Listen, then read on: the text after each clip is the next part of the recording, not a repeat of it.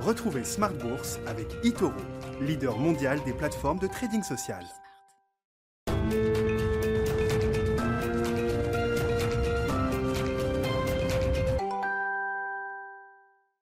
Smart Bourse, c'est votre double dose quotidienne de marché sur Bismart en direct euh, chaque jour à la mi-journée 12h30 13h et la grande édition du soir à partir de 18h30 le grand digest de l'information économique, financière et boursière avec une journée historique sans doute sur les, les marchés, les marchés qui sont en train d'intégrer violemment le monde avec vaccin. Après la communication de Pfizer à la mi-journée, les indices se sont emballés. On y reviendra évidemment très largement. Notez que le CAC 40 a signé une des plus belles hausses de l'année, bien sûr, qui nous ramène quand même sur des, séances de rebond qu'on avait pu vivre au mois de euh, mars-avril. Plus 7,5% pour le CAC ce soir à l'arrivée, 5336 points. On a vu les indices européens flamber dans leur ensemble. Wall Street qui marque de nouveaux records, que ce soit pour le Nasdaq, le S&P 500 ou encore le Dow Jones en cours de séance. Le résumé complet dans un instant avec Nicolas Pagnès depuis la salle de marché de Bourse Direct. Mais au-delà de l'envolée des indices, le mouvement historique du jour, c'est ce mouvement de rotation sectorielle avec des secteurs euh, massacrés, les plus exposés évidemment à la pandémie et à ses effets qui ont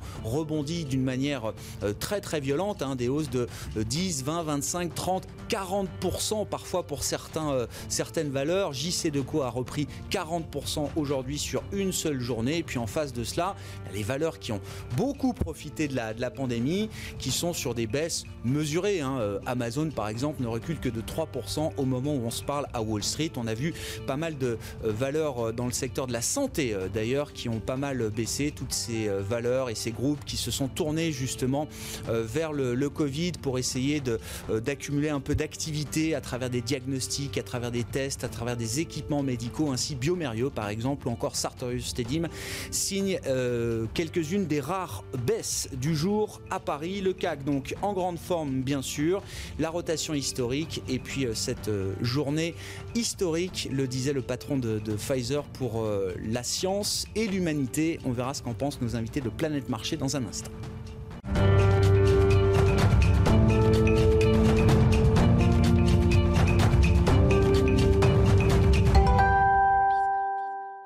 Les infos clés du jour sur les marchés, une journée violente de rotation sectorielle. C'est Nicolas Pagnès qui est avec nous depuis la salle de marché de Bourse Directe. Clôture dans le vert ce soir pour le CAC 40. L'indice parisien gagne 7,57% à 5336 points dans un volume d'échange supérieur à 8 milliards d'euros.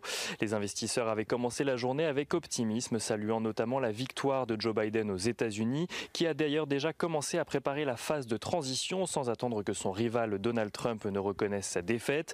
Une victoire accompagnée de la perspective de voir le Congrès partagé entre démocrates et républicains, limitant les réformes voulues par Joe Biden, notamment notamment vis-à-vis de la fiscalité des entreprises.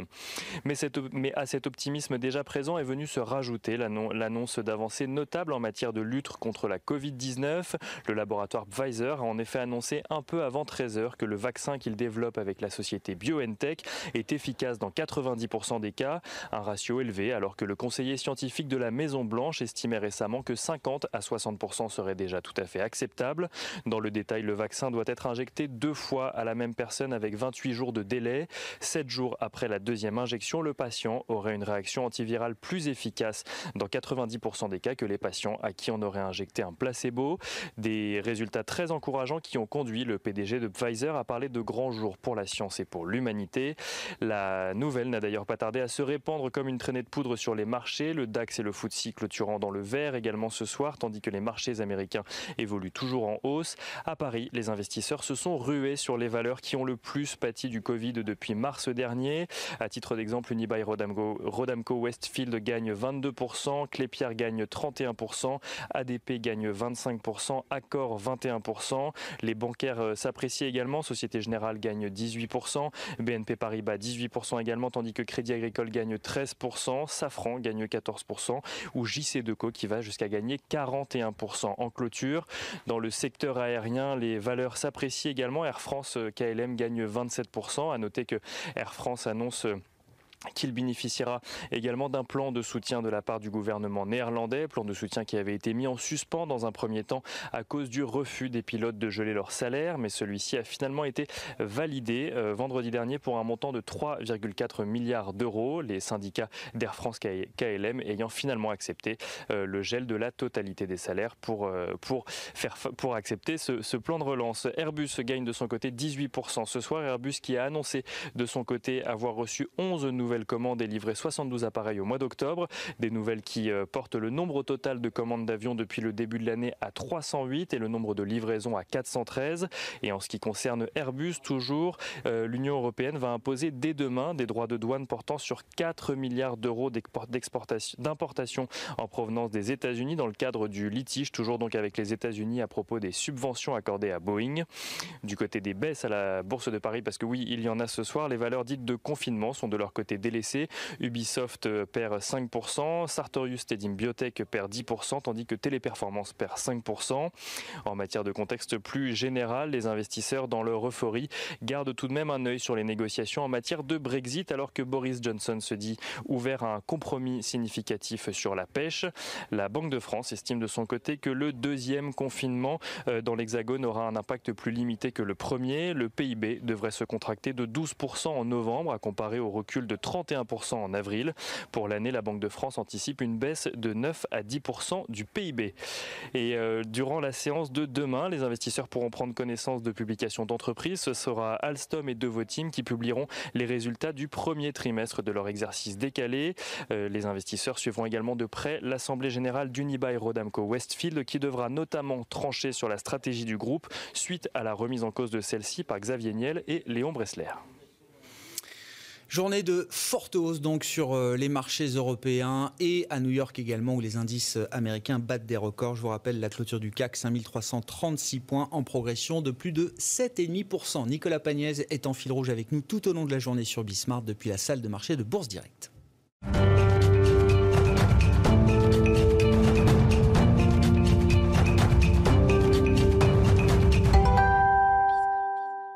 Trois invités avec nous chaque soir pour décrypter les mouvements de la planète marché. Le thème du jour, évidemment, c'est le monde avec vaccin. Le marché a intégré violemment la communication de Pfizer à la mi-journée avec euh, des mouvements de hausse importants sur les indices, une rotation sectorielle très très forte. On va décrypter tout ça avec Jeanne Asraf-Biton qui nous accompagne ce soir en plateau, directeur de la recherche marché de l'IXOR. Bonsoir et bienvenue, Jeanne. Bonsoir, Grégoire. À vos côtés, Nicolas Gottsman, directeur de la recherche de la financière de la, Cité. Bonsoir et bienvenue, euh, Nicolas. Bonsoir. Et Christophe Barraud nous accompagne également en plateau, chef économique et stratégiste de Market Securities. Bonsoir Christophe. Bonsoir. Merci d'être là. Je vous propose tout d'abord d'accueillir par téléphone Eric Le qui est avec nous, donc managing director chez Brian Garnier, responsable de l'analyse pour le secteur santé pharma notamment. Eric, euh, jusqu'où peut-on se réjouir ce soir au-delà du, price action, de la réaction de marché?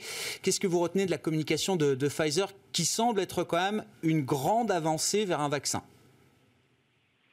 Oui, en effet, c'est une, belle avancée parce qu'on attendait en fait euh, une analyse intérimaire des datas après 32 euh, événements, donc 32 euh, cas d'infection symptomatique chez des patients. Je vous rappelle qu'il y a environ 40 000 patients dans cette étude. et puis de manière surprenante, ça prenait plus de temps que prévu et pour cause, avec le recul maintenant, on comprend pourquoi. Pfizer BioNTech avec les FDA ont convenu de passer en fait le, cut de, la première lecture intérimaire des 32 patients pour aller directement à la seconde qui était censée se faire euh, à partir du moment où 62 euh, événements étaient intervenus. Et euh, bah, d'ici à ce qu'ils décident que le bon cut c'était 62, en fait ils en ont eu 94. Et donc les résultats qui sont sortis aujourd'hui, c'est effectivement des datas sur 94 événements. Et la, répartition entre les patients euh, qui ont effectivement reçu un vaccin et ceux qui ont reçu un placebo, c'est que en termes de taux d'événement comparatif entre les deux bras, on a euh, une, un taux d'efficacité de plus de 90%. Voilà l'info qui a été euh, divulguée. Et juste pour, se donner un, référentiel, la, FDA avait indiqué qu'elle était prête à approuver un, vaccin à partir du moment où il montrait au moins 50% d'efficacité. Donc 90%, effectivement, c'est très encourageant.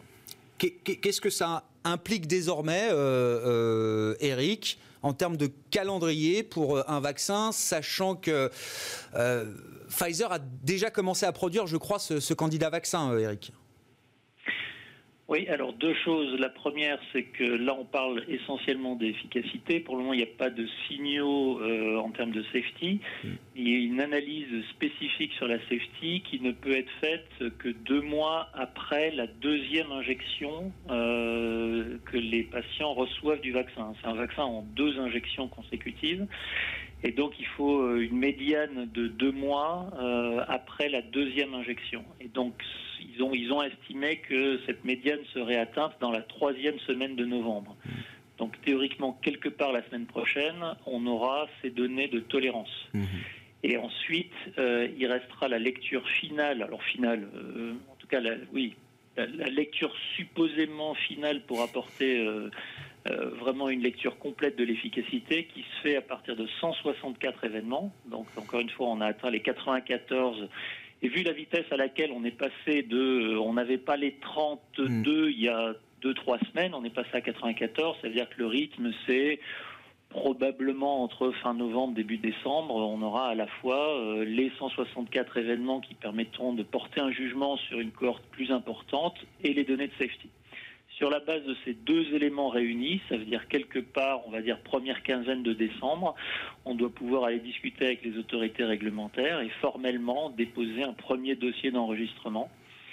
Et donc lui peut permettre, euh, si on va rapidement, et il n'y a pas de raison de penser que tous les moyens ne soient pas mis pour que cette lecture soit rapide, on mm. peut considérer que euh, un mois peut être suffisant. Et donc, entre la toute fin décembre et courant janvier, on pourrait avoir une première homologation pour avoir une utilisation dans des contextes d'urgence de ce vaccin. C'est un game changer, euh, Eric. Je vous repose la question simplement, mais au regard des données euh, que, vous pouvez analyser et qu'on a à ce stade et du, de, de, la suite des opérations, est-ce qu'il y a de, de très grandes chances de succès avec une possible mise sur le marché dans la foulée? Ah oui, je pense que maintenant on peut regarder avec un certain optimisme, euh, en tout cas ce mm. vaccin-là et on va dire celui de Moderna qui utilise une technologie très très proche. Donc on va dire que ces deux vaccins-là, désormais, ils ont une bonne chance d'aller au bout. Et là, on peut parler euh, pour Pfizer et BioNTech, on parlait de 450 millions de doses. Donc divisons ça par deux, hein, puisqu'il faut deux injections par mm-hmm. patient. C'est-à-dire qu'on pourrait injecter 220 millions de personnes à peu près, on va dire, euh, courant 2021 plus les capacités de Moderna, euh, considérer peut-être qu'on peut multiplier ça par quasiment deux. Et puis après, il y a les autres fabricants avec des technologies un petit peu différentes. Euh, il, y a, des choses qui sont, similaires, mais, mais d'autres, euh, je pense, nécessitent quand même qu'on ait leur propre data pour voir si on peut ajouter à nouveau leur capacité. On sait que les capacités totales, on est sur quelque chose de l'ordre d'un milliard trois. Donc on peut, on peut considérer que les premiers pour la population générale arriveront au courant du deuxième trimestre 2021. Je pense que c'est le bon timing aujourd'hui. Et après, bah, si tout fonctionne, effectivement, mi-année 21, deuxième semestre, on aurait une vaccination euh, un peu plus générale. Ouais, donc dans, un scénario idéal, mais qui est un, scénario qui a fortement gagné en probabilité, euh, Eric, est-ce que on peut éradiquer cette épidémie l'an prochain? Ah bah si, si on n'a pas la, mauvaise surprise de, de, variation sur ce, sur ce virus, euh, je pense aujourd'hui on peut dire avec une beaucoup plus grande confiance qu'on aura un vaccin euh, courant d'année prochaine. Mmh. Donc une solution euh, effectivement à ce virus. D'où la réaction de marché euh, aujourd'hui. On va enchaîner avec les, invités en plateau. Merci beaucoup pour vos euh, précieuses euh, informations, remarques et mise en perspective de cette communication de Pfizer en attendant celle de Moderna. Eric, Eric Le qui était avec nous par téléphone, managing director chez Brian Garnier, responsable de l'analyse du secteur santé pharma, notamment tour de table, réaction. Le monde avec vaccin s'ouvre à nous. si on regarde la réaction des marchés aujourd'hui, Là aussi, c'est un jour historique du point de vue de la rotation de marché qui s'est effectuée aujourd'hui, euh, Jeanne. Ben, c'est une, levée. Alors, on ne peut pas tout à fait dire une levée d'incertitude, ce que j'allais dire, mais en tout cas, euh, comme vient de le dire Eric, la probabilité qu'on se débarrasse, entre guillemets, de cette pandémie mhm. a fortement augmenté, ce qui veut dire que tous les doutes qui pesaient sur la croissance et qui étaient liés à la à l'activité, à la pandémie, aux restrictions en Europe, mais également à la pandémie, hein, simplement, ben, ces doutes sont en grande partie levés. Donc, les valeurs dites de croissance qui bénéficiaient d'un attrait particulier dans un monde qui a priori pouvait rester extrêmement faible en termes de croissance, ben, tout d'un coup, ces valeurs perdent un peu d'attrait et toutes les valeurs qui ont été massacrées hein, par leur absence de croissance dans un monde restreint, euh, euh, ben, tout d'un coup, ben, c'est un réveil. Donc il y a une forte rotation sectorielle entre ce qu'on appelle en anglais la croissance pour growth euh, vers les valeurs value. Est-ce que c'est le début d'un retour à la normale? Je ne sais pas ce qui est normal. On a bénéficié, ça fait probablement pas, de longues années que la croissance surperforme la value. Euh, pour que ça se normalise, ça supposerait que tous les autres éléments, et pas seulement la pandémie, mais tous les autres éléments, et en particulier euh, anticipation d'inflation, euh, taux, et puis bon, juste croissance nominale. Le vaccin ne règle pas tous les problèmes des 10, 15, 20, 30 dernières années. C'est ça qu'il faut comprendre. Non, il ne règle pas tous les problèmes. Donc la surperformance de la croissance est liée à ce qui semblait, depuis en tout cas la crise de 2008, devenir le nouveau paradigme faible croissance, faible inflation. Et si on arrive à en sortir, on pourrait en sortir, mais ce n'est pas forcément le vaccin qui va nous aider, ce sont les mesures peut-être, et au bout d'un certain temps, que, entre autres, les banquiers centraux ont mis en œuvre, plus les politiques de relance, pour nous sortir de cette crise du Covid.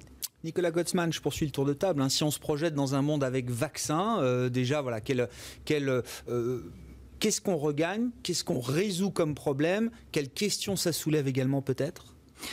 Je pense que vous avez euh, assez raison sur le, justement la dichotomie qui peut exister parce qu'effectivement le vaccin est arrivé dans une période déjà qui avait euh, ses propres problèmes et euh, ce, qu'on enfin, ce à quoi on assiste aujourd'hui c'est plutôt que le vaccin de Pfizer fonctionne ou pas, c'est surtout la possibilité d'avoir un vaccin. C'est que je pense qu'on avait, c'est la première nouvelle aussi positive qu'on a depuis quelques mois d'avoir quelque chose qui soit véritablement efficace. Donc là apparemment on a quand même quelque chose qui tient, qui tient la route. Ensuite quand on voit effectivement sur la, capacité d'opérer on va dire sur les territoires, on voit que la capacité de production c'est 50 millions d'ici la fin de l'année, ce qui a été dit avant, donc 1,3 milliard pour l'année prochaine. Donc on sait aussi, on verra aussi les organisations des différents États pour pouvoir distribuer les vaccins, ça on en parlera une autre fois, de voir à quel point ça peut être efficace ou pas. Et donc euh, on, a cette idée maintenant que voilà, quelque chose est possible. Ensuite, sur le court terme, ça ne règle pas forcément les problèmes, mais surtout, ce qui me semble effectivement le plus important, c'est qu'à partir du moment où on va pouvoir aborder une nouvelle période, où le vaccin aura été efficace, il va falloir s'atteler effectivement au véritable problème qu'on connaît depuis une dizaine d'années, justement de cette croissance lente, de cette croissance lente,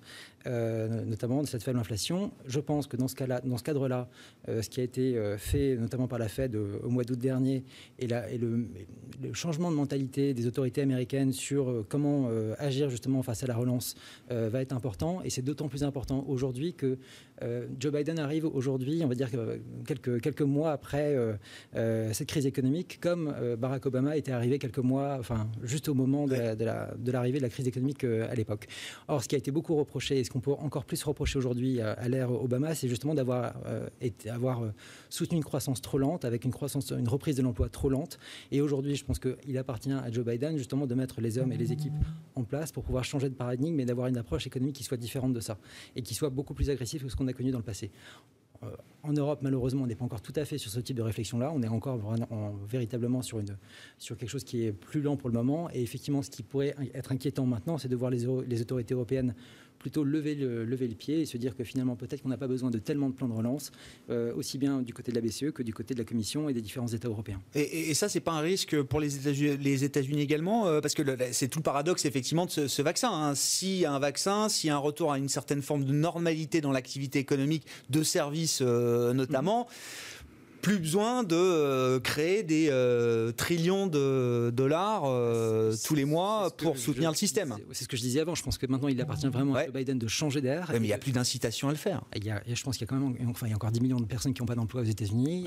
ils ont besoin d'avoir une croissance robuste et je pense qu'ils sont lancés maintenant dans, une, dans un paradigme assez différent. Et j'ose espérer qu'ils vont aller dans ce sens-là.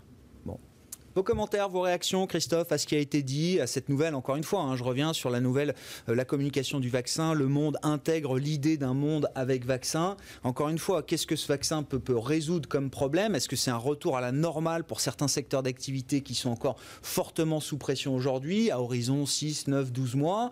Euh, Est-ce que ça soulève des questions aussi sur la manière dont nos comportements auront peut-être changé durablement à travers cette, euh, cette crise pandémique? Moi, je retiendrai. Le premier chiffre, c'est les 90% d'efficacité. Parce que c'est pas tant la nouvelle du vaccin qu'on. Enfin, on s'attendait à avoir des nouvelles sur les vaccins. Mais le, par exemple, le président de Pfizer était plutôt sur 60-70%. Donc le 90%, en ce sens-là, est vraiment la mm. vraie bonne nouvelle euh, aujourd'hui. Aujourd'hui, ça veut aussi dire qu'on peut se projeter plus à très long terme. Et moi, je vois plutôt la nouvelle comme une manière euh, d'harmoniser les risques à long terme. Aujourd'hui, on avait plutôt tendance à dire, voilà, les risques à long terme sont forcément orientés à la baisse. Il y aura des révisions euh, extrêmement significatives à la baisse. Ça, je dirais, change un petit peu le, le, jeu, à savoir que voilà, ce sera plus équilibré.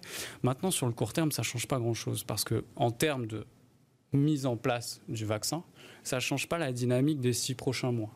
Et je pense que sur le côté euh, stimulus fiscal américain, la réalité, c'est que les Américains vont faire face à une vague sans précédent dans les prochaines semaines parce que depuis un, petit moment, ils sont relativement laxistes, car obsédés par les élections. Et si on regarde un petit peu les, les dernières statistiques, on voit que sur les niveaux d'hospitalisation, je pense qu'ils vont franchir un nouveau record cette semaine, et qu'on peut se poser vraiment la question de est-ce qu'ils vont arriver à aller jusqu'à Noël sans confinement? Et là, à ce moment-là précis, on aura potentiellement un PIB au T4 négatif. Moi, c'est aujourd'hui euh, ma prévision. projection, ouais. Et donc, dans ce contexte-là, il y aura une fenêtre de tir pour se poser les questions et pour mettre en place ce stimulus fiscal et ce, on va dire, un pont entre maintenant et on va dire la dynamique de la deuxième partie de l'année 2021. Parce qu'aujourd'hui, on a une bonne nouvelle, mais voilà, on a besoin de tout un tas de confirmations qui viendront peut-être par la suite, mais on n'est pas sur une phase de, certitude absolue. Et donc Joe Biden, je pense, va avoir une fenêtre de tir entre maintenant et on va dire jusqu'au T2 pour faire quelque chose et pour justement jouer un petit peu là-dessus et euh, tenter de mettre en place une euh, relance fiscale. Quelle est la marge de manœuvre de Joe Biden, qui est même pas encore installé à la Maison Blanche, pour euh, créer une incitation, à, euh, notamment en termes de mesures sanitaires Vous le dites, sachant que beaucoup des décisions se font État par État, est-ce qu'il peut, est peut donner une impulsion au niveau fédéral, encore une fois, sans être encore installé à la Maison Blanche, ou est-ce que tout ça ne commencera que le 20 janvier prochain? Alors, ça va dépendre de l'ampleur, je dirais, du choc. Pour moi, ça va mettre un petit peu de temps et ce sera probablement janvier ou même plus tard dans le premier trimestre. Mais la réalité, c'est que tout dépendra du choc et plus le choc sera mm. violent, plus il y aura une incitation à mettre en place quelque chose et une contre-réaction. Moi, je pense très sincèrement que le, le, le choc aujourd'hui sera très violent et que il n'y a pas, la, je dirais, une prise en compte, que ce soit des marchés, des économistes, des anticipations de bénéfices, sur le fait qu'on puisse avoir un T4 euh, qui soit bah, extrêmement négatif en termes de PIB. Le, choc, vous dites, la vague va être tellement violente, euh, épidémique, hein, j'entends, aux, aux États-Unis, que même sans mesure fédérale ou locale de confinement, le comportement des gens va s'adapter à cette situation économique. Ce sera forcément donc une entrave pour l'activité économique. Je pense que les États vont intervenir au fur et à mesure. Tout est une question en fait de capacité euh, au niveau des hôpitaux. Aujourd'hui, on voit que sur euh, certains euh, États qui ont été touchés en premier, là justement où potentiellement Donald Trump a perdu son élection, donc Wisconsin, Pennsylvanie, Michigan, on a des signaux plutôt inquiétants.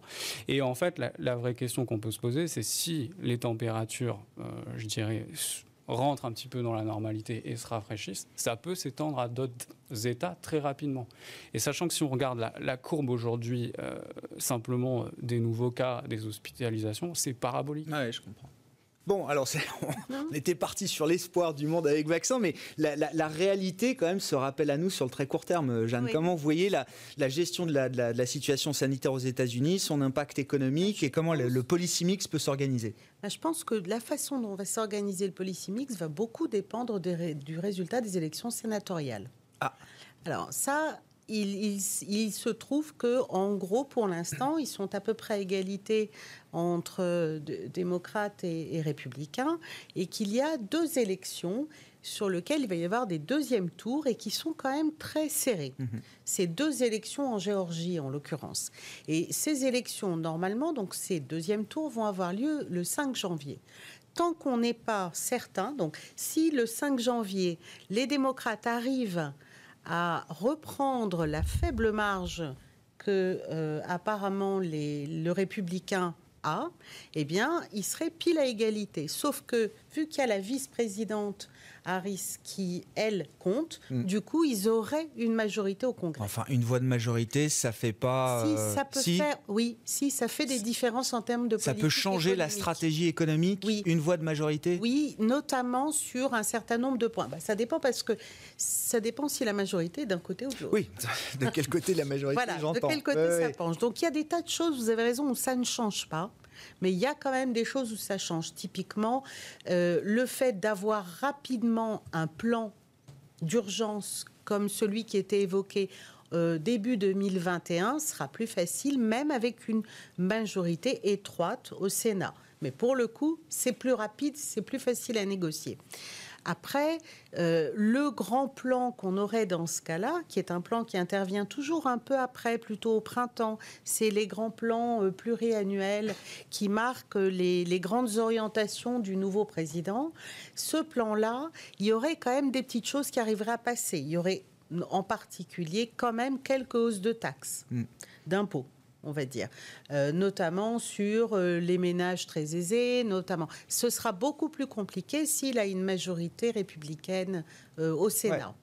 Tout ce qui est sur les énergies vertes ou à l'inverse, possible taxation sur les énergies fossiles, etc.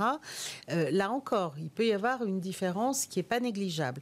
Sur la santé, on n'en voit pas tant que ça. A priori, quel que soit le cas, il devrait euh, mettre en place un contrôle des prix des médicaments. Euh, on a aussi euh, tout ce qui est de l'ordre des lois relatives au travail, donc le relèvement du salaire minimum aux États-Unis. Euh, dans un cas, il est plus facile, même si le 15 dollars m'a l'air un peu optimiste, euh, parce que la majorité, comme vous le dites, elle est trop étroite. Hein. Donc, mais on peut quand même l'envisager au moins jusqu'à 10 dollars. Ça va être beaucoup plus compliqué avec une majorité républicaine. Donc il y a quand même un certain nombre de, choses. Sans aller jusqu'au bout du programme, il y aura matière à faire des compromis, vous dites, si jamais le, Sénat est aussi partagé que ce qu'on peut imaginer. Ben, si, de toute façon, si le Sénat reste républicain, ça va encore diminuer euh, la possibilité de ce que Biden peut faire. Maintenant, dans l'intervalle, entre maintenant et le moment où il arrive effectivement au pouvoir, eh bien, tant que euh, l'ex-président ne concède pas euh, sa défaite, eh ben, il n'y a même pas de négociation possible. Mais est-ce que, enfin, je vous fais réagir à ce que disait Nicolas Gottsman tout à l'heure. Enfin, dans, une idée où c'est euh, America First et ça perdure avec euh, Joe Biden, est-ce que vous imaginez un schéma où les États-Unis pourraient aller euh, pousser les feux au maximum pour changer de paradigme, comme le disait euh, tout à l'heure euh, Nicolas, Nicolas Gottsman.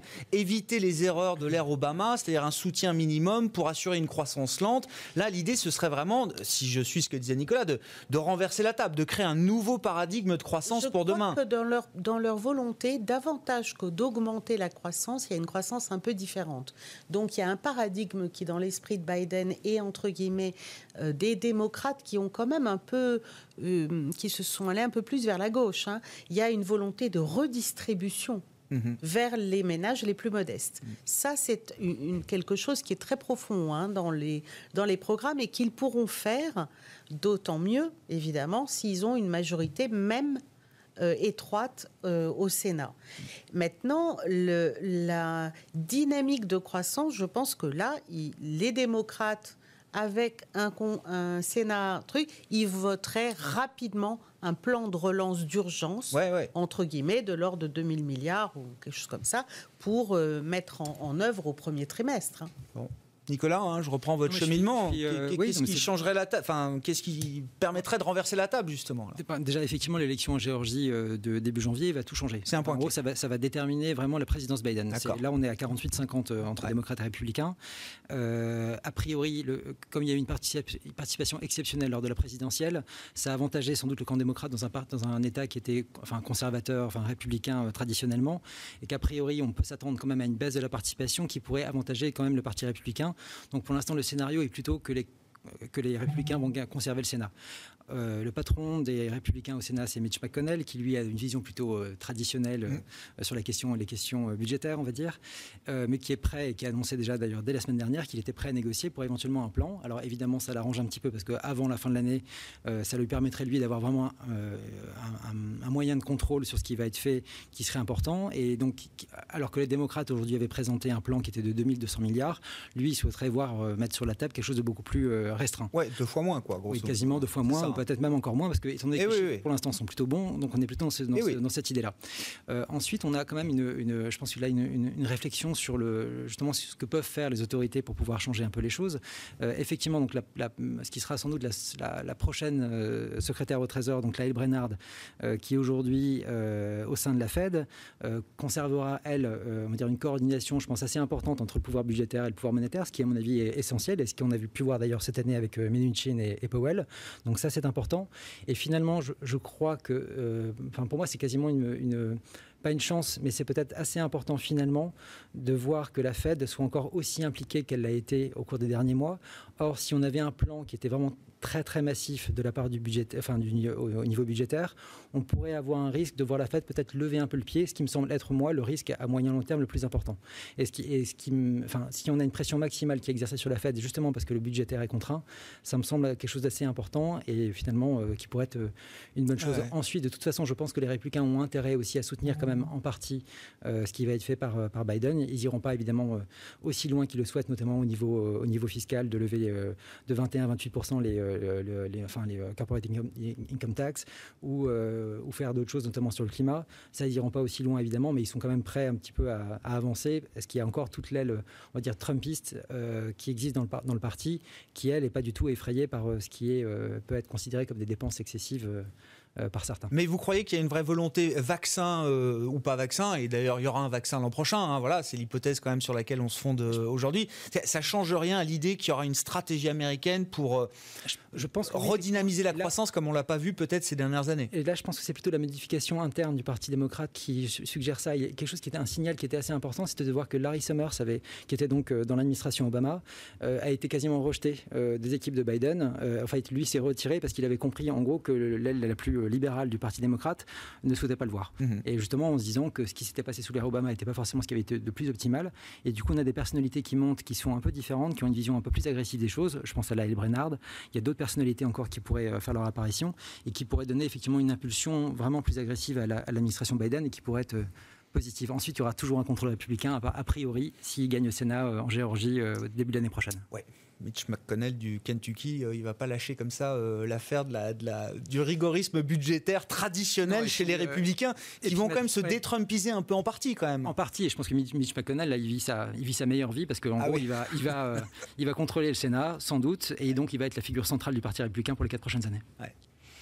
Bon, euh, la Fed, on l'attend euh, au, mois de décembre, enfin, au moment où les taux longs américains sont revenus quasiment à 1%. Là, sur la séance du jour et les mouvements qu'on a pu voir, alors euh, évidemment, c'était très positif action, ultra positif pour les secteurs délaissés. Et puis sur le marché obligataire, évidemment, c'était plutôt une, correction. Il faut expliquer peut-être d'ailleurs pourquoi les taux longs remontent aujourd'hui et, qu'est-ce que ça veut dire de l'action de la Fed à très court terme, Christophe? Alors sur le, mouvement de taux, je pense que c'est cette diminution en fait des risques potentiels à, très long terme et surtout le que les risques un rebalancement plus équilibré. Exactement. Je pense que c'est vraiment le, ce que ça exprime aujourd'hui, à savoir qu'on va potentiellement une fois qu'on aura passé les, six prochains mois qui peuvent être difficiles, se projeter à très long terme. Donc il y a une réelle, euh, je dirais, euh, enfin le fait d'incorporer euh, cette vision-là. Après, il faut quand même être prudent, comme je le disais, puisque la, la, Fed peut aussi réagir à des mouvements qui seront beaucoup plus à court terme. Donc si on a une dégradation assez marquée de l'activité, on aura voilà, la Fed qui peut ne pas attendre aussi le, prochain meeting. On l'a déjà vu auparavant. Donc, ne serait-ce qu'au mois de février dernier, oui. Voilà. Des actions hors meeting de la Fed. Je pense que la, la Fed sera toujours, en fait, toujours là tant qu'il n'y aura pas une vision euh, claire sur un programme de relance, donc euh, relance d'urgence dans un premier temps et relance ensuite euh, beaucoup plus structurelle ou sur le long terme. Moi, j'aurais plutôt tendance à dire que sur la, la relance structurelle, il faudra attendre les prochaines élections, donc 2022, pour être sûr d'avoir les 50, mais même plus que les 50, parce que moi j'ai tendance à penser que pour faire vraiment, enfin pour appliquer vraiment le programme de Joe Biden, il mm. fallait plus un 55, 56, 57 ou quelque chose comme ça. Donc sur le court terme, moi je pense que la, voilà, la Fed sera toujours là, que s'il y a le moindre choc euh, sur le court terme, voilà, ils peuvent toujours intervenir, ils ont voilà, une marge de manœuvre relativement élevée, sachant que les dernières semaines, ils se sont mis plutôt à l'écart. Oui. Donc ils peuvent très bien voilà, relancer la machine, être beaucoup plus agressifs et envoyer des signaux clairs en amont bah, d'un potentiel accord de, mesures de, voilà, de relance d'urgence, entre guillemets. Bon. Jeanne? Non, simplement, probablement, quand on regarde ce que, ce que la Fed euh, a fait jusqu'à présent, c'est, outre les, mesures de soutien, etc., pardon, éviter que cette crise devienne une grande crise de solvabilité, mmh. même s'il y a quand même un, taux de faillite non négligeable aux États-Unis. Mais euh, je pense qu'elle euh, lutte avant tout pour restaurer des anticipations d'inflation. Donc, une administration démocrate, même si elle ne parvient qu'à mettre pour partie son programme est quand même une administration, et c'est aussi un des éléments qui sont derrière la remontée des taux longs. Il y a en partie ce qui était évoqué, c'est-à-dire le fait que euh, les obligations américaines, comme les obligations des grands États souverains, servent de valeur refuge. Donc quand on a peur, on en achète comme l'or mhm. d'ailleurs. Et puis, bah, quand on est un peu rassuré sur les perspectives, bah, on revend. Donc voilà. Maintenant, il y a aussi une remontée quand même des anticipations d'inflation. Alors, elle n'est pas phénoménale, hein, mais enfin, la lutte de, la Réserve fédérale, c'est vraiment une lutte pour arriver à redresser les anticipations et donc l'inflation. Donc là, on peut se dire qu'elle va rester sur le qui-vive. Je pense que c'est vraiment... Elle, est très pragmatique, la Fed. Hein. Mais à mon sens, là, en décembre, elle n'a pas de raison de faire grand-chose. Bon, je reviens quand même à l'actualité immédiate du jour. Il nous reste une, dizaine de minutes. Et sur ces mouvements de marché, euh, Jeanne, qu'est-ce que ça implique? Déjà, est-ce que, je sais pas, est-ce qu'une une communication comme celle de Pfizer aujourd'hui oblige à, réarbitrer fortement les, portefeuilles là? Est-ce que ça va se, est-ce que ça se joue aujourd'hui pour euh, les gérants, les investisseurs? Est-ce qu'on était déjà prêt à ce mouvement de rotation qui a été très violent et qui est arrivé aujourd'hui hein? Ça aurait pu être demain, après-demain, dans 15 jours, mais c'était aujourd'hui.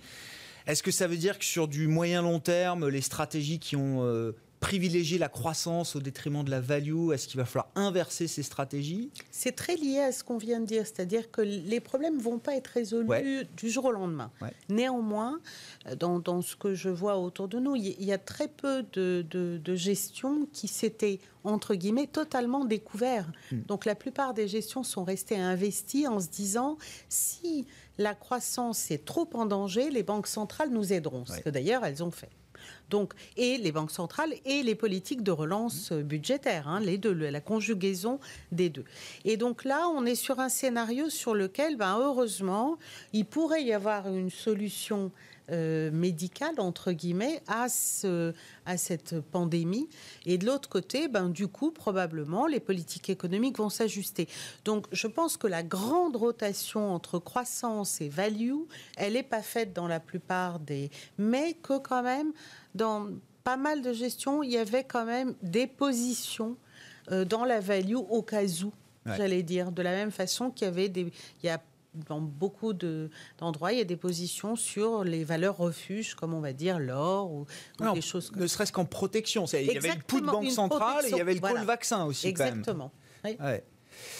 Bon, là, encore une fois, sur la réaction de marché, si on termine là-dessus, euh, Nicolas, et, même cette nouvelle sur le vaccin, est-ce que ça change la manière d'être confiné, par exemple, aujourd'hui en Europe? Euh, Est-ce que la période de confinement va être plus, euh, plus facile à gérer? Est-ce que le déconfinement sera euh, aussi puissant en termes de, réaction de l'économie qu'il l'a été la première fois? Est-ce que ça, ça peut modifier ces, ces éléments-là? Bah Ça, malheureusement, je crois qu'on est, on va être trop sur le court terme pour pouvoir avoir des effets effectifs. Pour, ensuite, il y a peut-être une perception politique qui va être différente et ce qui pourrait peut-être conduire à des décisions peut-être aussi différentes notamment de voir la comparaison entre ce qui se passe aux États-Unis euh, aujourd'hui avec euh, effectivement une, un accroissement de l'épidémie et ce qu'on a pu voir euh, en Europe avec des décisions qui sont quand même très différentes et qui ont des impacts économiques évidemment très différents aussi. Donc là, je pense qu'on n'aura pas, on n'aura pas vraiment d'effet sur le, sur le court terme malheureusement. Et quand on regarde effectivement bah, les, prévisions notamment de croissance qui ont été publiées ce matin par la Banque de France, où on voit en fait finalement que le chiffre n'est pas très impressionnant parce qu'on arrive à moins 9%, ce qui était plus ou moins ce qui était déjà estimé auparavant. La grande différence, c'est qu'on n'a plus d'acquis de croissance du tout pour l'année prochaine. Et du coup, pour pouvoir rattraper le niveau qu'on avait euh, au début de cette année, il faudra une croissance de 11%. Et pour aller chercher euh, en Europe 11% euh, de croissance, il va falloir quand même y aller parce que c'est à peu près ce qu'on a eu, on va dire, sur les dix dernières années, si on ne veut pas être trop, trop pessimiste. Mmh. et même si on a un effet de rattrapage, je pense qu'il sera moins, moins fort que celui qu'on a pu connaître, notamment au T3 de cette année. Donc là, il y a vraiment des difficultés. Et je, et je pense que paradoxalement, même si on a une bonne nouvelle avec le côté vaccin, on a vraiment aujourd'hui, je pense, enfin, une inquiétude à avoir sur le, le peu de réaction des autorités européennes au niveau budgétaire euh, sur la relance actuelle. Parce que pour l'instant, depuis, euh, on va dire, le reconfinement, d'accord, il y a eu des mesures de soutien qui, permettent en gros à des entreprises de ne pas couler forcément immédiatement, mais qu'on n'a pas de relance euh, à proprement dit. Et là, on a vraiment un énorme trou dans la raquette pour la suite des opérations en Europe, et là qui pose un risque, à mon avis, plus, plus important à l'avenir. Donc ça, c'est un problème à traiter, d'autant plus qu'avec ce qui se passe aujourd'hui aux États-Unis, avec quand même une croissance de l'activité qui est assez, assez remarquable, quand on regarde le WI, donc qui est publié par la, fête de New York, ils seront à peu près à un niveau d'activité qui est à peu près à moins 3% par rapport à, la même période de l'année dernière. Ce qui veut dire que pour l'instant, le pari de euh, James Bullard d'arriver à la fin de l'année à 0%. Full recovery. Hein. Eh ben on, y est, on, y est, presque. On y est presque. Euh, évidemment, ça pourrait être mis en danger si jamais on avait une résurgence trop, enfin, très importante de l'épidémie. Pour l'instant, ce qu'on constate de ce côté-là, par contre, c'est que pour l'instant, ça reste quand même assez limité au Midwest.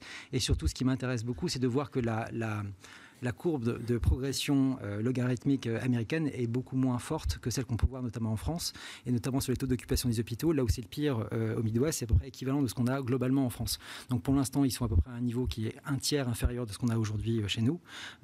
et ensuite, il n'y a, pas de, recette miracle, parce que la, grande question qui se passe aussi aux États-Unis, c'est que c'est quand même pas le seul endroit, mais je pense à cette échelle-là, de voir cette deuxième vague qui a eu lieu durant l'été, où on n'a pas vu vraiment de mesures très très contraignantes qui ont été mises en place, et, l'épidémie s'est quand même contractée à ce moment-là. Et, de savoir si justement ce type d'épisode peut se répéter ou non, on ne sait pas, et on, verra euh, dans les euh, prochaines semaines. Bon, mais en tout cas, si je résume votre... C'est-à-dire que non seulement l'économie américaine euh, aura récupéré la, la, comment dire, la, la perte d'activité liée au Covid beaucoup plus vite qu'en Europe, par exemple. Oui. Mais en plus, vous dites l'Amérique de Biden va se mettre en ordre de marche pour créer les conditions d'une croissance sur les 4, 5, 10 prochaines années peut-être comme nous, on, ne saura pas le faire en Europe. Bah, je, pense que c'est le cas. en fait, on aura, ils auront le beurre, l'argent du beurre, la cerise sur le gâteau. Enfin, c'est très bullish quand même comme scénario, euh, ce que j'entends là. Bah, sur les US. Hein. C'est plutôt, plutôt le cas, mais en fait, c'est quasiment une répétition de ce qu'on a connu en 2008. La, différence, c'est que en fait, par rapport à 2008, l'Europe en fait beaucoup plus que ce qu'elle a fait à l'époque, mais le différentiel entre États-Unis et Europe reste le même finalement. C'est-à-dire qu'eux en font euh, toujours plus, et d'où on essaie de suivre le mouvement, mais toujours un peu tard et toujours, euh, toujours moins. Bon, Christophe, d'accord avec ce. Oui, et Cette histoire-là. Je, suis d'accord sur le fait que les États-Unis ont une capacité à repartir plus vite, mais ça s'explique aussi par un déficit qui peut être le double ou le triple sur la même année. Donc en termes d'efficacité, si on prend juste les chiffres, la France au T3, on était remonté à moins 4,2. Mhm. Euh, et les États-Unis. Ça, c'est la perte d'activité par rapport au régime de mm. croisière d'avant crise. Exactement. Et les États-Unis, moins 3,5 pour un déficit euh, aux États-Unis qui sera à 20% sur l'année et sur la France, on va être à 11 ou 12. Donc en termes d'efficacité, des gens, ok, ils font mieux, mais ça s'explique aussi par un déficit largement plus élevé. Ça, c'est un point essentiel. Et après, il y, a, clairement un décalage dans la, la vague de l'épidémie, c'est à savoir que nous, on en a eu une première, un début d'une deuxième, eux, on en a eu une ennemie entre guillemets mm. et je pense enfin comme je l'ai dit euh, là ils vont en avoir une vraie qui sera pire que mais c'est potentiellement la, première donc euh, mais l'impact économique va mettre du temps avant de enfin va pas tarder, à mon avis, à se matérialiser. Il se matérialise à partir du moment où les États disent bon, bah, restez chez vous. Ça commence à être le cas. Vous avez déjà sept États qui ont appliqué des mesures de restriction dans les trois derniers jours. Et je pense que tous les autres vont suivre au fur et à mesure.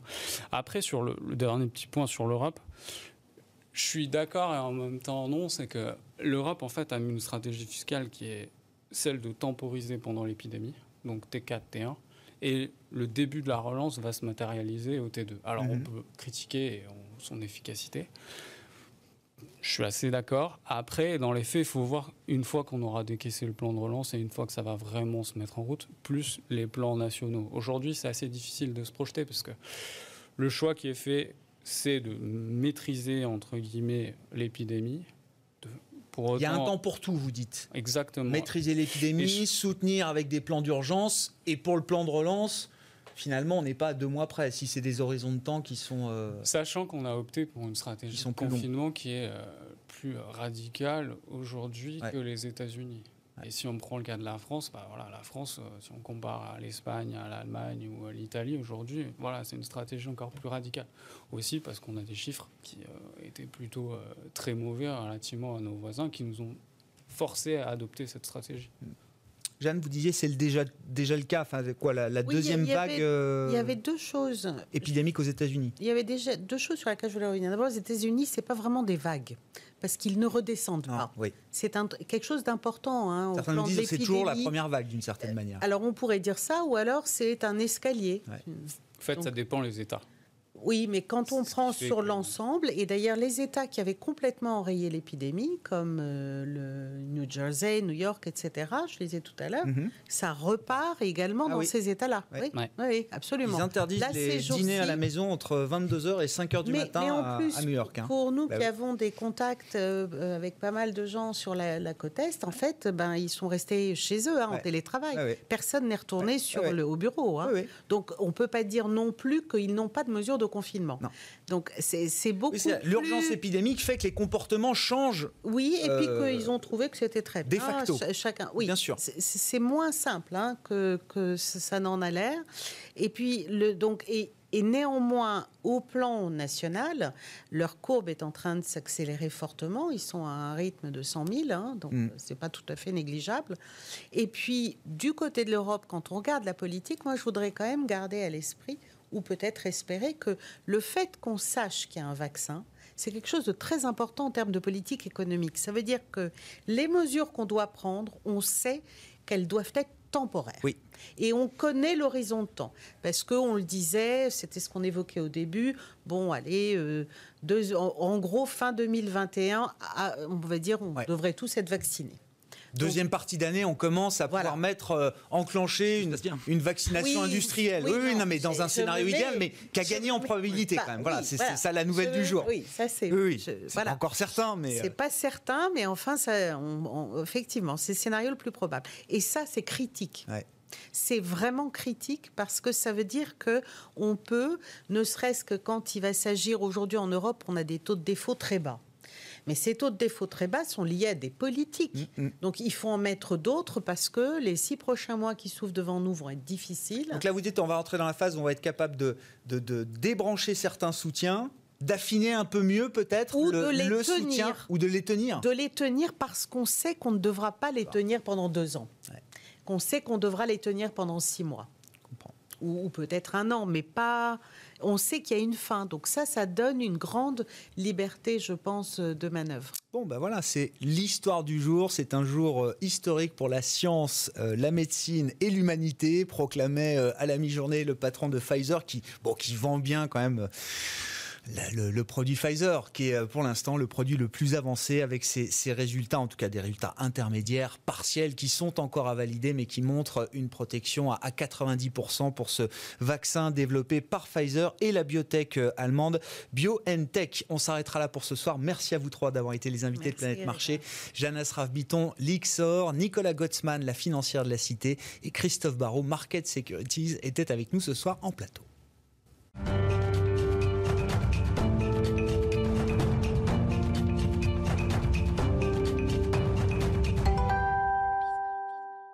Le dernier quart d'heure de Smart Bourse chaque soir, c'est le quart d'heure thématique, marché à thème. Le thème du jour, évidemment, c'est le thème du vaccin et de la santé au sens large, avec une administration Biden qui se profile pour euh, l'année prochaine. On parle de tous ces sujets avec Alice Labousse qui nous rejoint en visioconférence, la présidente de Trecento Asset Management avec nous dans Smart Bourse ce soir. Bonsoir et bienvenue euh, Alice.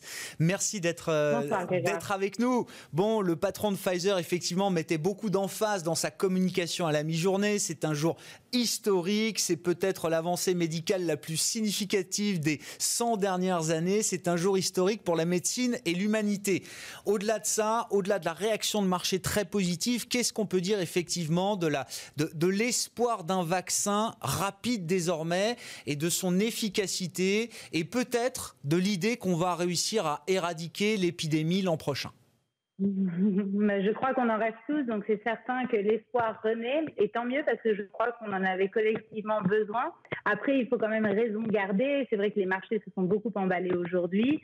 Euh, d'ailleurs, c'est plutôt agréable pour certains investisseurs, dont je fais également partie. Mais ce qui est certain, c'est que bon, on a des phases, on a des, éléments préliminaires de phase 3. Il ne faut pas oublier aussi que deux autres concurrents, euh, que sont AstraZeneca euh, et Moderna, sont eux-mêmes en phase 3. Et donc, en fait, euh, c'est vrai que euh, Pfizer va pouvoir enfin euh, demander un peu en urgence à la FDA de regarder l'éventuelle mise sur le marché de son produit. C'est sûr que tout le monde est heureux, les gouvernements sont heureux, mais il ne faut pas non plus vendre la course avant de l'avoir tué. Il faut vraiment regarder les mmh. chiffres on attend des données complémentaires et c'est ce qu'il va falloir regarder. Je rappelle, hein, pardon, j'ai oublié de le faire, mais Trecento euh, Asset Management qui gère notamment une thématique santé à travers votre euh, fonds santé, il y a la thématique robotique également. Ce qui est intéressant dans les réactions de marché, euh, Alice, c'est que, alors Pfizer est en hausse évidemment aujourd'hui sur le marché américain, le titre bondit pas non plus de 20%, hein, c'est une hausse modérée de 5-6%. En revanche, on a vu pas mal de, de valeurs du secteur de la santé, alors j'ai regardé les valeurs françaises notamment, mais type Biomérieux ou Sartorius Stedim, qui était en baisse euh, aujourd'hui. C'est-à-dire que de manière assez paradoxale, le secteur de la santé a plutôt eu tendance à, à se replier ou à prendre un peu de profit peut-être. Alors d'abord, ça dépend des segments d'activité. En fait, il faut dire que la santé, pour certaines valeurs, avait beaucoup bénéficié de l'effet Covid et il y avait eu une forme de surachat sur certaines valeurs. Donc je pense qu'il y a une prise de bénéfices en disant, bah, par exemple, les sociétés qui font des tests Covid euh, vont peut-être euh, avoir moins de business à l'avenir si jamais on trouve un vaccin euh, ou, ou d'autres d'autres segments. mais ce qui est sûr, c'est qu'on est dans une phase en fait où il y a le cumul un peu des deux. Il y a la nouvelle sur Pfizer, mais il y a aussi la nouvelle sur Joe Biden, qui a aussi un impact sur la santé. L'avantage, c'est qu'on n'est pas sur une vague bleue trop forte, donc pas trop de démocrates et probablement pas de démocrates au Sénat.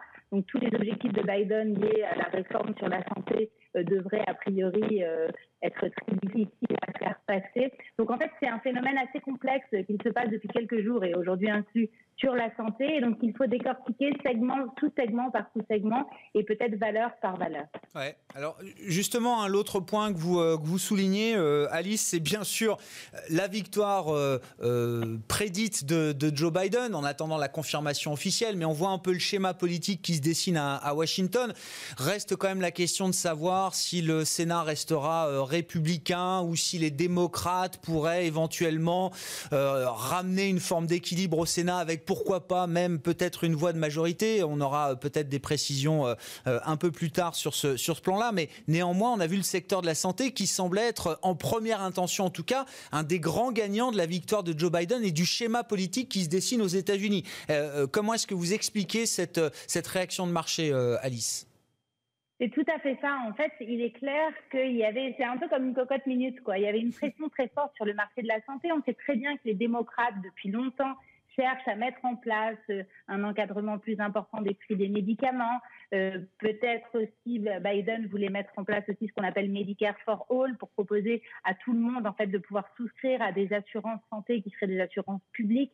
On rappelle que le gros du marché américain est constitué d'assurances privées, donc ça bouleversait un petit peu les codes. Et donc il y avait une pression un peu à la baisse, hein, il faut le dire, sur les laboratoires pharmaceutiques et sur les médicaments euh, biologiques, donc sur les biotechnologies, en ayant cette crainte en fait d'un éventuel encadrement des prix des médicaments.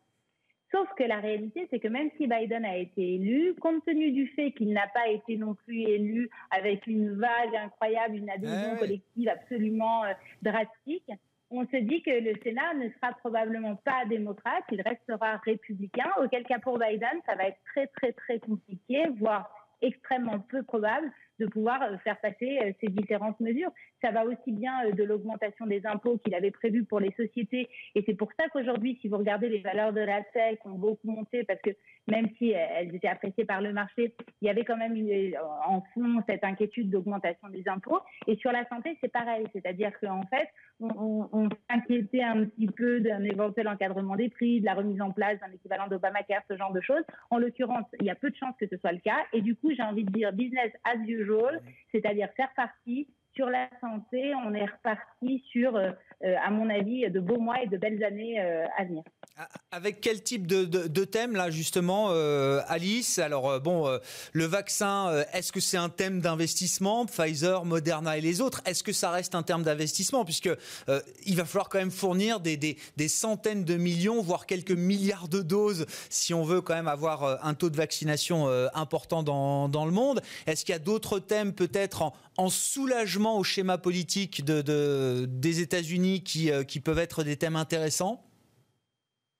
Mhm. bah, en réalité, justement, dans, le fait que Medicare for All ne va probablement pas passer parce que la composition du Sénat ne le permettra pas, nous, on est assez investis volontairement sur les assureurs santé privés qui ont souffert en fait pendant tous les mois de campagne euh, bah, de l'éventuelle mise en place de Medicare for All. Ce qu'il faut bien comprendre, c'est que ça peut être difficile pour eux, les assureurs santé privés, dans la mesure où hein, les individus pourront se tourner vers l'État ou vers des assurances publiques euh, qui évidemment seront à la défaveur des privés qui ont l'habitude en fait de prendre le gros du marché.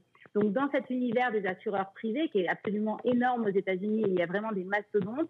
Nous, on aime bien le leader qui s'appelle United Health, qui avait seulement pris 6% sur l'année. Bon, avant aujourd'hui, évidemment, je crois que là, voilà, c'est à 18%.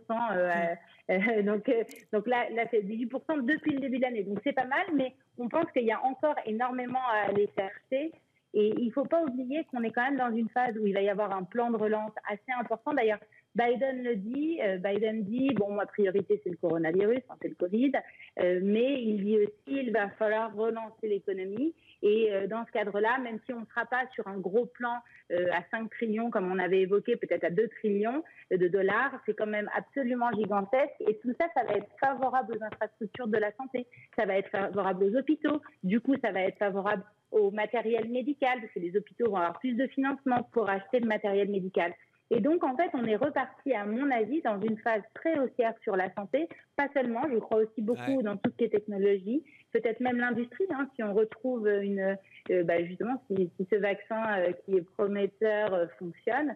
à mon avis, c'est le bon moment pour les investisseurs de réfléchir à, à aller à mettre, à un peu se mettre en risque sur le marché action.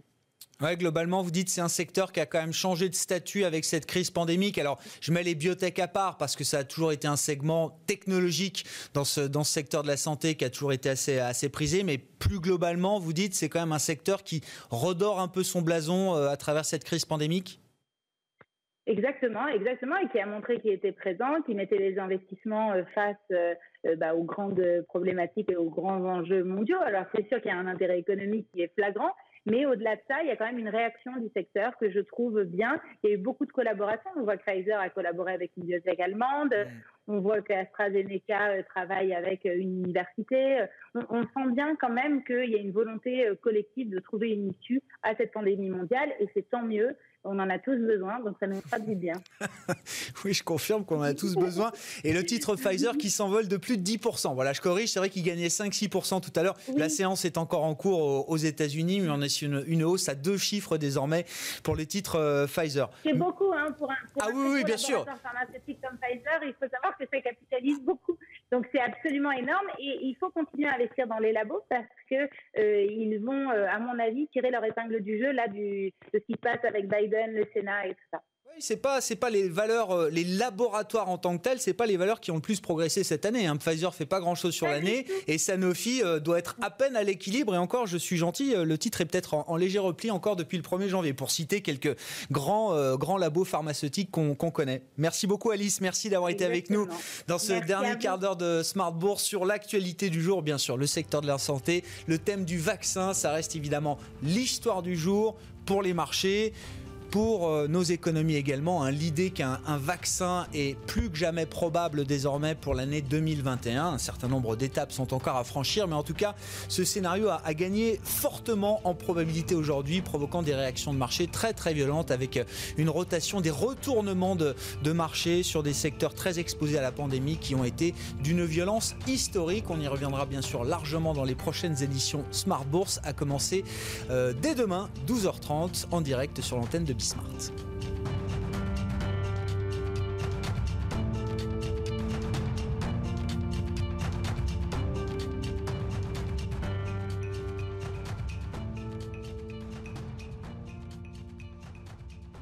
C'était Smart Bourse avec Itoro, leader mondial des plateformes de trading social.